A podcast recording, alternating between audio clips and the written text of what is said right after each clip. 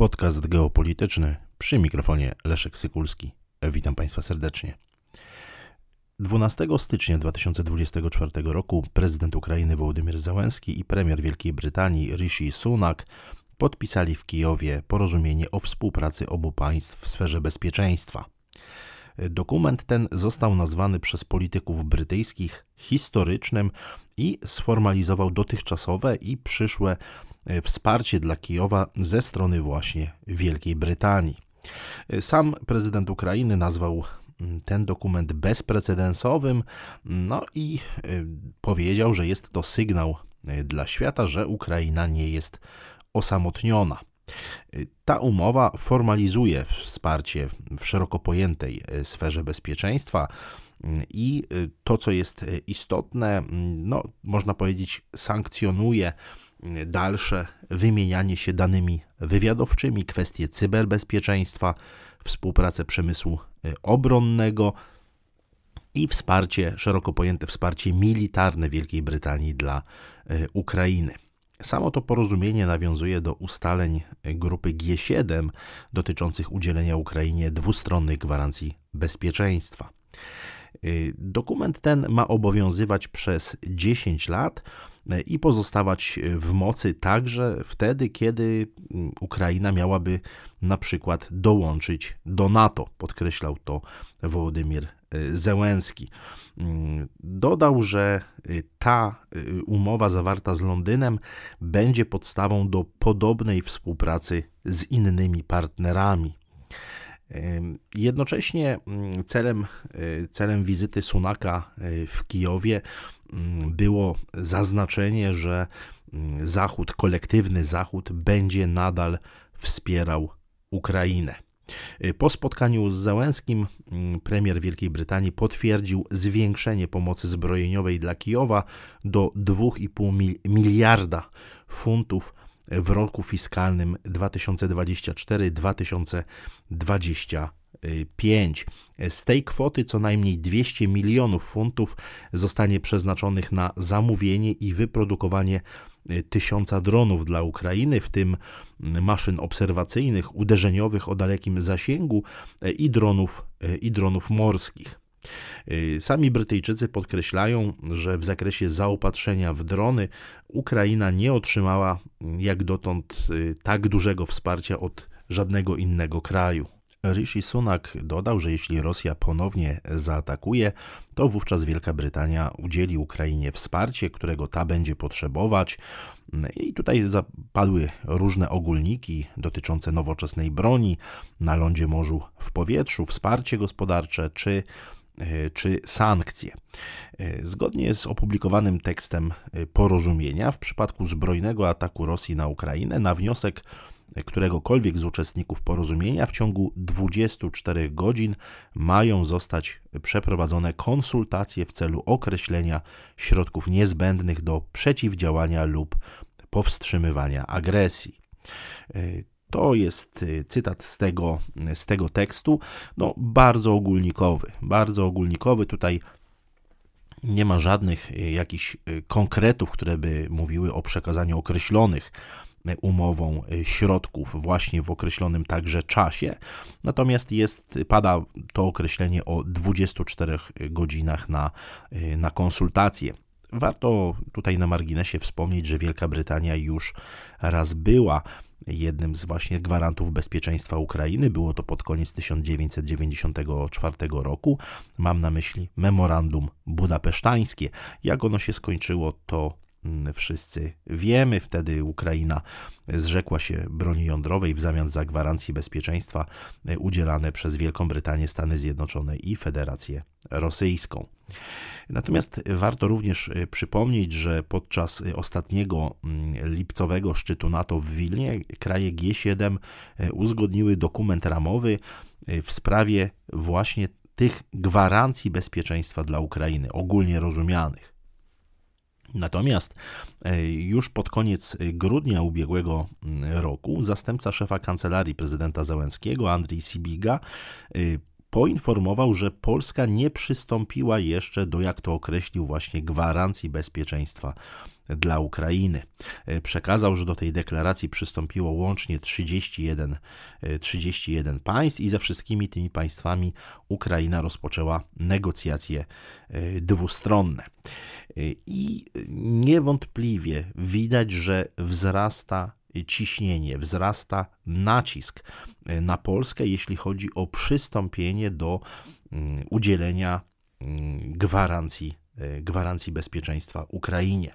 E, przypomnę tylko, że w sierpniu e, ubiegłego, ubiegłego roku, w sierpniu 2023, prestiżowy amerykański periodyk zajmujący się sprawami międzynarodowymi, Foreign Affairs, mm, poinformował, że właściwie złożył taką sugestię, mm, że Polska wraz z krajami bałtyckimi mogłaby udzielić Ukrainie gwarancji bezpieczeństwa przy, uwaga, jednoczesnym zrzeczeniu się gwarancji wynikających z artykułu 5 NATO, jeśli, e, jeśli zostałaby zmuszona do walki z Rosją w obronie Ukrainy.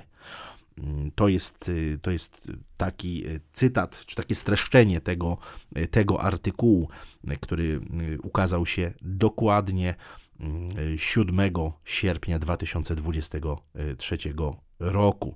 No, jest to bardzo daleko idąca sugestia. To pokazuje, w jaki sposób myślą elity, e, elity anglosaskie, i trudno dzisiaj nie zakładać tego, że Wielka Brytania, że Stany Zjednoczone będą starały się cudzymi rękami mm, osłabiać, osłabiać Rosję, czyli kontynuować to co, to, co robią od 2022 y, roku, no czy jeszcze wcześniej, przed y, tą nową odsłoną wojny, wojny na Ukrainie.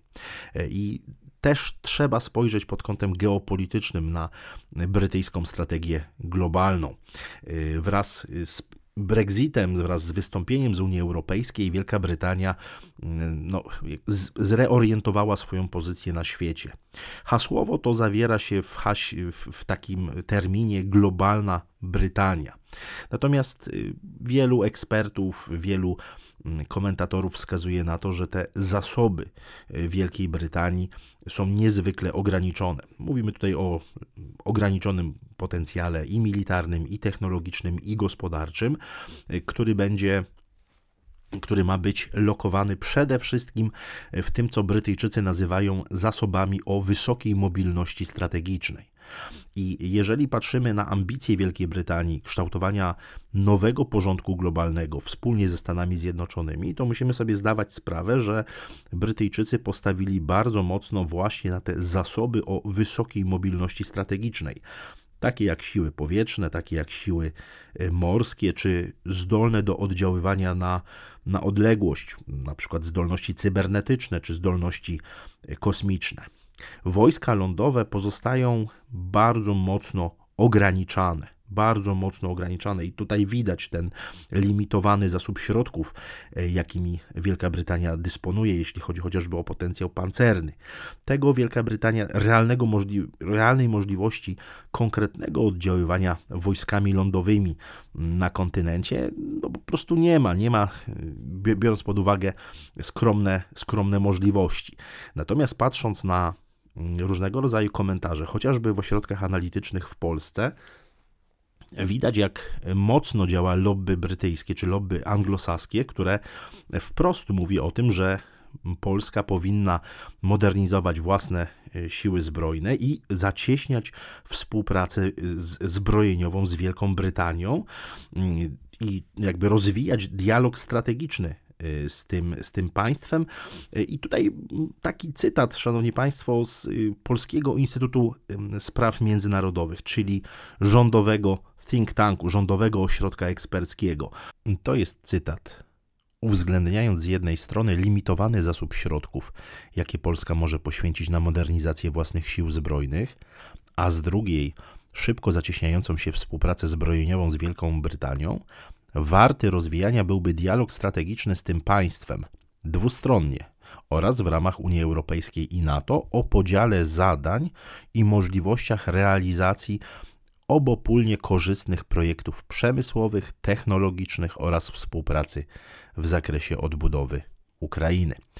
Koniec cytatu. Ten cytat jasno wskazuje na chęć establishmentu mm, w Polsce rozwijania tego o czym już powiedziałem, czyli dialogu strategicznego z Wielką Brytanią. Biorąc pod uwagę fakt, że Wielka Brytania ma bardzo nikłe możliwości od, oddziaływania lądowego, w związku z tym ten podział e, ról strategicznych byłby oczywisty.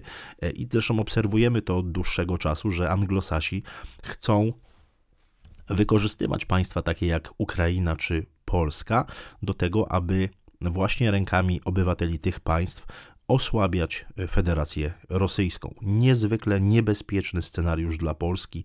Ja przed tym scenariuszem y, ostrzegałem lata, lata temu. Mówię o tym cały czas, że wchodzenie w buty zderzaka strategicznego Stanów Zjednoczonych, czy szeroko rozumianej anglosfery, jest dla Polski skrajnie niekorzystne i może skończyć się wojenną hekatombą. Patrząc na zmiany, jakie dokonują się w Polsce, i te polityczne, i te zmiany dotyczące prawa, no widać, że mm, Polska jest przygotowywana na różne scenariusze, w tym scenariusze wojenne. I nie sposób przy tej okazji nie wspomnieć o tym, że 13 stycznia 2024 roku zaczął obowiązywać nowy wzór karty powołania do wojska w razie ogłoszenia mobilizacji i w czasie wojny.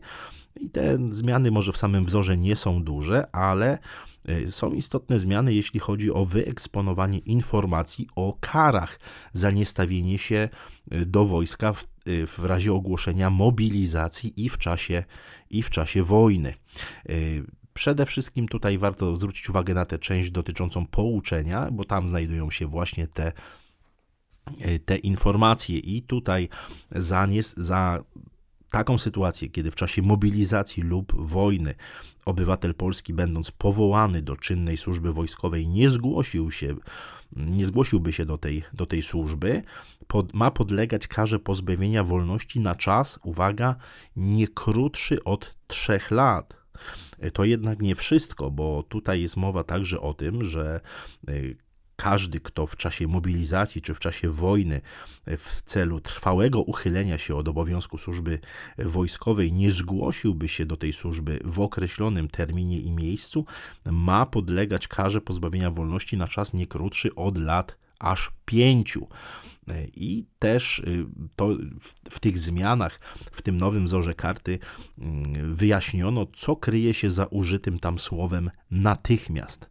Bo pada tam określenie, tutaj cytuję, ter, termin natychmiast oznacza, że osoba powołana powinna nie później niż w ciągu, uwaga, 6 godzin od podwzięcia informacji o, o ogłoszeniu mobilizacji powszechnej lub wybuchu wojny stawić się do określonego w tej karcie miejsca stawiennictwa. E, koniec cytatu. No, widzimy, szanowni państwo, że mm, władza, że establishment bardzo mocno zaczął doprecyzowywać różnego rodzaju przepisy e, na czas e, stanów nadzwyczajnych, na czas wojny, na czas ogłoszenia mobilizacji to, że sytuacja na Ukrainie wygląda w taki sposób, iż ta kontr kontrofensywa e, ukraińska się nie powiodła, wcale nie oznacza, że kolektywny Zachód e, odpuścił e, pomoc Ukrainie, czy że odpuścił takie strategiczne zaangażowanie w osłabianie Rosji mm, za pomocą swoich zderzaków strategicznych. Jest sytuacja niezwykle niebezpieczna, czy mamy do czynienia z sytuacją niezwykle niebezpieczną, w której Polska cały czas jest narażona na wepchnięcie do cudzej wojny. Przypominam tylko to, o czym mówię od y, wielu, od wielu lat, że jakikolwiek tutaj konflikt tak zwanego kolektywnego Zachodu z Federacją Rosyjską czy z państwem związkowym Rosji i Białorusi to nie nasza wojna. E, wojna na Ukrainie to również nie nasza wojna i warto o tym cały czas przypominać. Dziękuję Państwu za uwagę.